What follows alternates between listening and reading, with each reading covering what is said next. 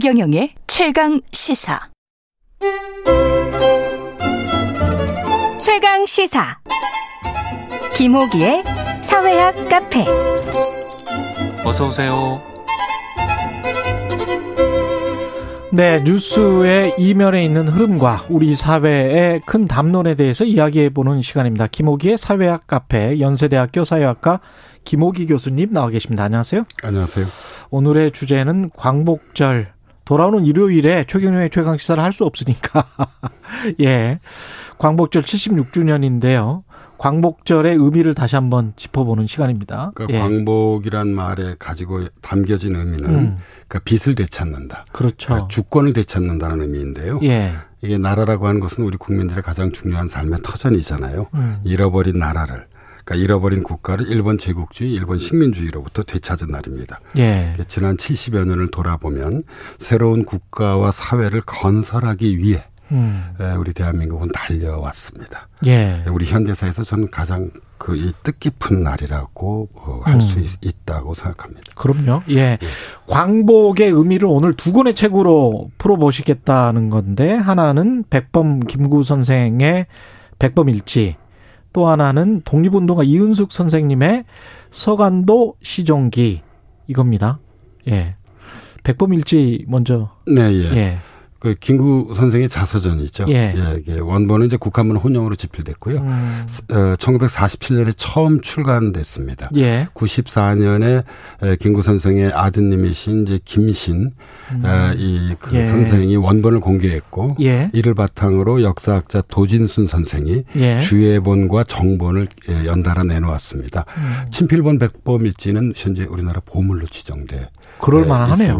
예. 1947년에. 예네. 예. 많은 국민들이 이 백범일지를 읽어온 까닭은 뭐 당연히 김구 선생을 민족 지도자로 존경했기 존경했기 때문일 것입니다. 음. 예, 그런데 이 못지않게 주목할 것은 백범일지가 여느 자서전들하고는 다릅니다. 읽어보신 분들은 잘 아시겠습니다만 자신의 모든 것을 솔직히 고백하고 기록함으로써 예. 19세기 후반부터 20세기 전반까지 김구 개인사와 우리 민족사를 음. 생생히 만날 수 있게 하고 있습니다. 예. 백범일지 보면은 김구 선생은 동학운동가 였었잖아요, 원래. 예, 원래 예. 해주에서 태어나셨는데요. 예. 1876년이요. 양반을 꿈꾸던 상놈이셨습니다. 예. 동학의 인문에 에, 이름을 바꿨죠. 어, 드라마로도 한때 만들어진 것 맞습니다. 같은데 예. 김창수로 개명하고 접주가 됐습니다. 예. 예, 그래서 황해도 동학농민운동에 참여했습니다. 음. 어, 뭐 알고 계신 분들 많으시겠습니다만 명성 황후 시에 대한 복수의 일환으로 그렇죠. 일본인을 죽이기도 하셨죠. 예. 그 이후에 이제 이름을 두 번 다시 바꾸는데요. 김창수에서요. 예. 한 번은 이제 거북구자를 쓰는 김구로 개명을 하고 어. 나중에 다시 이제 우리가 알고 있는 아홉구자. 아홉구자의 예. 김구 선생으로 다시 바꾸게 됩니다. 예. 1919년 중국으로 망명해 상해 임시정부에 참여했습니다. 경무국장, 내무총장, 국무령을 맡았고요. 예. 어, 역시 널리 알려졌듯이 이봉창 의거와 윤봉길 의거를 주도했습니다. 예, 1930년대엔 주석에 취임하셨고요. 광복군 찬성, 창설 등 독립운동을 이끄셨습니다. 45년 어, 8월 15일 광복이 이루어지자 11월이었습니다. 예. 그리운 조국으로 돌아왔습니다. 예. 그러니까 이처럼 김구 선생은 반외세 반봉건을 외친 동학의 접주였고요. 음. 애국 개몽 운동을 내세운 교육 운동가였고요. 민족 독립을 추구한 독립 운동가였습니다. 사실 제가 보기엔 이 김구 선생의 삶은 음. 개인적 차원뿐만 아니라 국가적 차원에서 어, 우리 민족이 헤쳐온 가시밭길을 상징했습니다. 그래서 이 책을 읽어 보신 분들은 누구나 느끼시는 거지만 아, 한민족은 누구인가? 예. 나라 사랑이란 무엇인가? 음. 이런 정말 묵직한 질문들과 계속 그 조할 수밖에 없습니다. 역사가 가정이 없지만 김구 선생이 국가의 지도자가 됐다면 공직을 맡았다면 얼마나 좋았을까 그런 생각을 하는데 나의 소원 백범일지에 정말 충격적이었던 게 저는 문화 국가를 그렇게 강조를 그 시기에 하셨다는 게 아, 정말 충격적이더라고요. 그 저는. 손은 그이 백범일지에 덧붙인 일종의 부록 같은 것입니다. 예. 그 광복 이후에 에, 에, 그 발표하신 건데요. 음. 민족국가 정치 이념 내가 원하는 나라 요 세 가지로 이루어져 있습니다. 예. 그런데 요 마지막 부분이 내가 원하는 나라에서 바로 문화의 중요성을 역설하셨습니다. 그 선생이 말하는 이그 이, 이, 이 문화국가라고 하는 것은 이런 것입니다. 그러니까 세계에서 가장 아름다운 나라는 음. 다름 아닌 높은 문화의식을 가진 나라다. 아, 이게 선생은 우리나라가 가장 부강한 나라를 바- 아, 이 되기를 바라지 않았습니다. 에, 그것은 우- 우리가 남의 침략에 가슴 아팠으니 음. 내 나라가 남의 침략하는 것을 바라지 않으셨기 때문입니다. 예. 선생님께서 바라신 것은 한없이 어떤 높은 문화의 힘 이것이 우리 자신을 행복하게 하고 나, 아, 나아가서 어, 다른 사람에게 행복을 안겨줄 수 있다고 보셨습니다. 예. 그래서 이제 문화 국가를 에, 정말 선구적으로 제창하셨죠. 그, 고 노무현 대통령도 가장 존경하는 인물로 링컨 대통령, 김구 선생. 근데 우리나라 사람들 대부분이 그럴 것 같기도 합니다만은. 예, 뭐 정치인들이 특별히, 가장 존경하는 예. 지도자로 김구 선생님을 가장 많이 꼽죠. 예. 그 노무현 대통령의 경우는 저는 이렇게 볼 수 있을 것 같습니다. 그러니까 김구 선생이 정말 꿈꾸던 새로운 나라, 그러니까 새로운 국가와 사회는 어떤 것이었을까? 두 가지인 것 같습니다. 하나는 완전한 자주 독립을 이룩한 나라. 예. 다른 하나는 아름다운 문화의 힘을 가진 나라 일 것입니다. 예. 어, 근데 노무현 정부가 내건 3대 어, 이 국정 가치는 이런 것들이었습니다. 국민과 함께 하는 참여민주주의, 예. 더불어 잘 사는 균형 발전 사회, 음. 예, 그리고 평화와 번영의 동북아 시대였습니다. 예. 어, 저는 평화와 번영의 동북아 시대와 같은 음. 어, 노무현 대통령의 어떤 국정 철학에 예, 김구 선생의 완전한 자주 독립을 이룩한 나라 이런 것들이 음. 심원한 영향을 미쳤다고 생각하고 있습니다. 서간도 시종기 이야기를 해봐야 될 텐데 서간도 시종기의 이윤숙 선생님은 남편이 이회영 선생님이세요. 이회영 선생님은 뭐 아시는 분들 많을 것 같은데 이윤숙 선생님은 모르시는 분들이 많을 예, 것 같아요. 잠깐 제가 소개해드리자면 예. 1889년 충남 공주에서 태어나셨고요. 어, 이원 이름은 이영구셨던 예. 것으로 알고 있습니다. 양반의 후예답게 전통적인 유교 교육을 받았고 1908년 이혜영 선생과 결혼했습니다. 음. 어, 이유, 이은숙 선생님의 삶은 파란만장했습니다.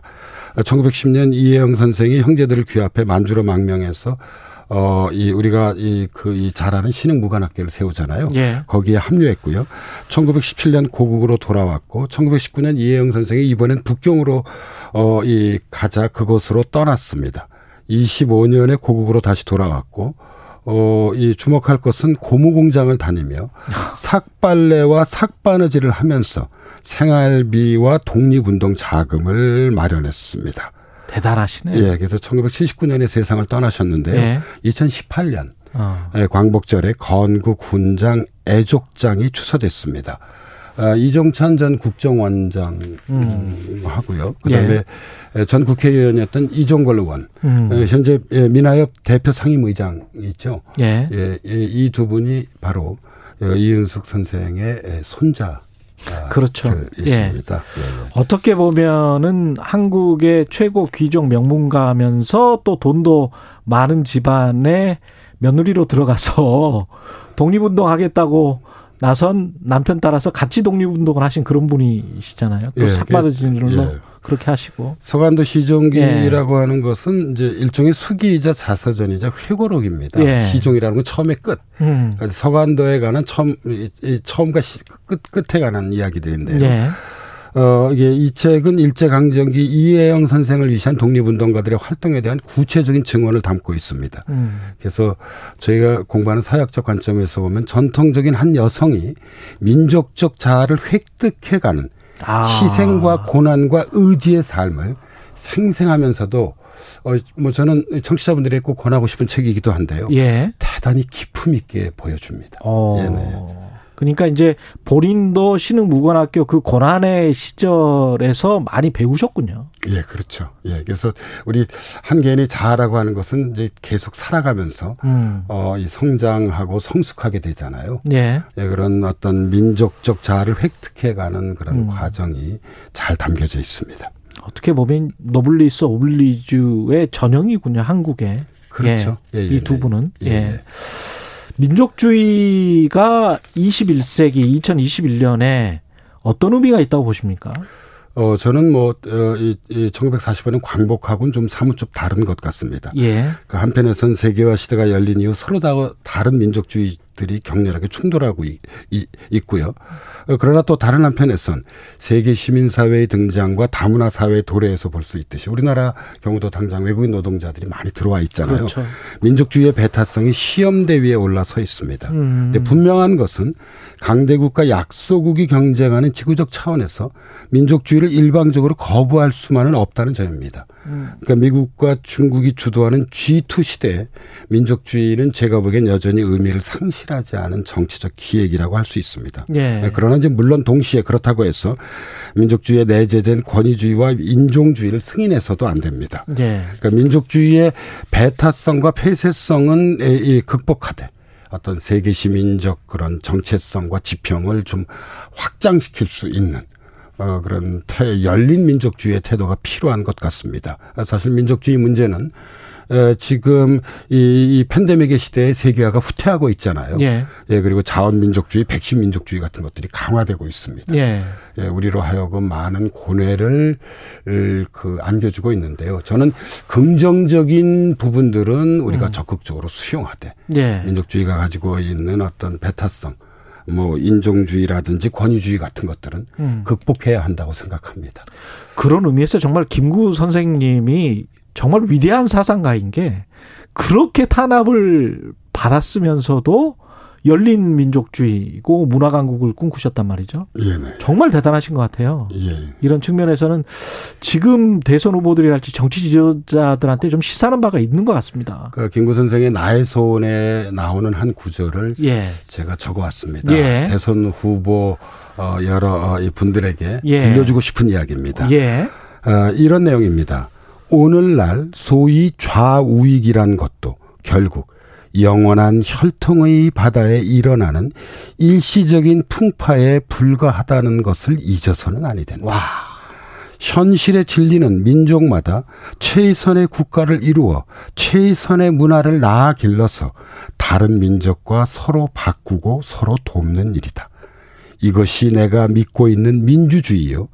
이것이 인류 현 단계에서는 가장 확실한 진리다. 김구 선생님의 말씀이십니다. 야. 예, 그래서 저는 개인적으로 정파적, 정권적 가치와 이익을 넘어선 좀 열린 민족적, 국가적 가치와 이익을 음. 어, 이번 광복절에 대선 후보들 에, 에, 뭐 여러 어, 이 분들이 예. 에, 이그 생각해 에, 에, 보고 어, 이 정말 진지하게 네. 에, 고민해 보기를 권하고 싶습니다.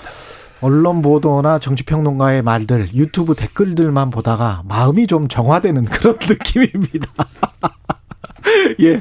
말씀 감사하고요. 지금까지 연세대학교 사회학과 김호기 교수였습니다. 고맙습니다. 네, 감사합니다. KBS 라디오 최경련의 최강시사 듣고 계신 지금 시각은 8시 43분입니다.